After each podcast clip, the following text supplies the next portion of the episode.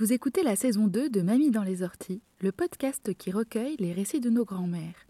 Héloïse a partagé avec nous l'histoire de sa grand-mère, Chantal, dont nous avons tiré trois brèves. Voici la seconde. Bonne écoute. Je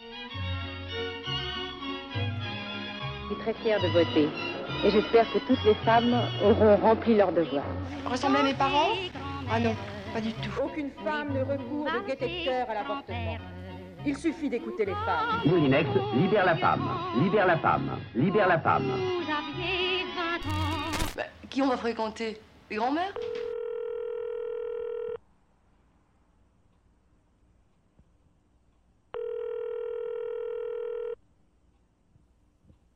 La naissance de ton père, c'était une merveille pour moi. Ça a été un cadeau. En plus, c'était un garçon. J'ai réussi à faire d'un seul coup un garçon. Pour moi, c'était extraordinaire.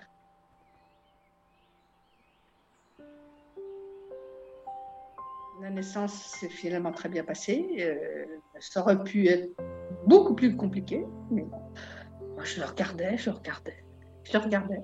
C'était mon, occupation principale. Qu'est-ce qu'il est beau Et particulièrement d'avoir fait un garçon, oui, oui. Moi, je suis une fille, quoi. Bon, bah, j'ai fait un garçon pour. euh, je l'ai off- je l'ai offert à mon mari. Euh, voilà, c'est.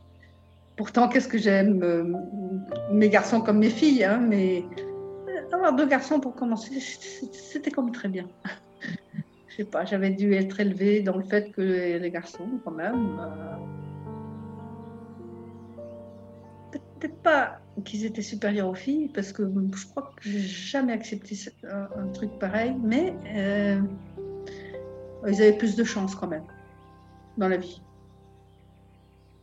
Un garçon, euh, il, avait un peu de. Dans son berceau, il avait des cadeaux que les filles n'avaient pas. Il fallait que les filles euh, méritent leur liberté, en fait. Méritent leur liberté.